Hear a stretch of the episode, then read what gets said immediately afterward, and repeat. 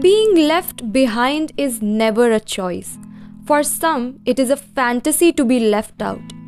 When the waves of departure encounter, we realize how cruel it was to stay away just to feel closer.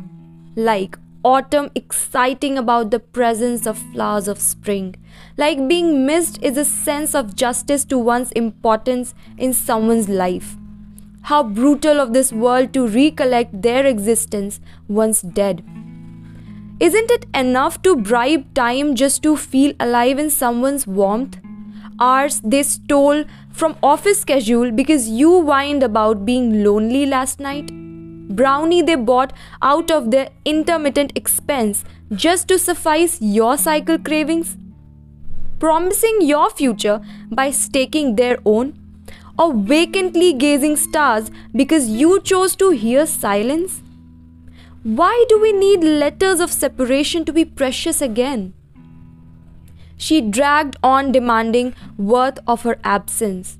Will you grieve the blank space once I am gone? and lips curved at the obvious. Yet never dared to ask herself what would she do in a weird world where people fail to weigh the heaviness of heart.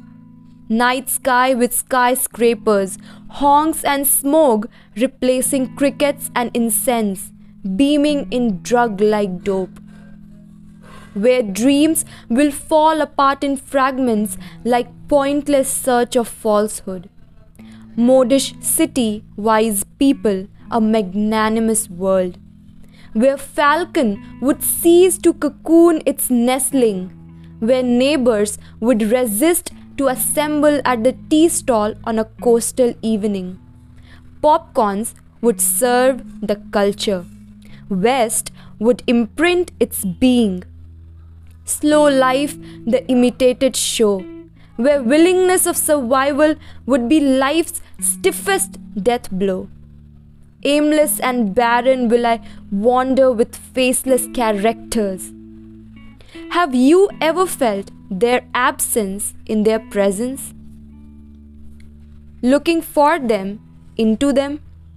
Wish their colors were mere pretense? Being directionless on the straight path? Living yet crying for your own death? Falling down, hoping no one had ever picked you up so delicately that you lost yourself somewhere down in the process?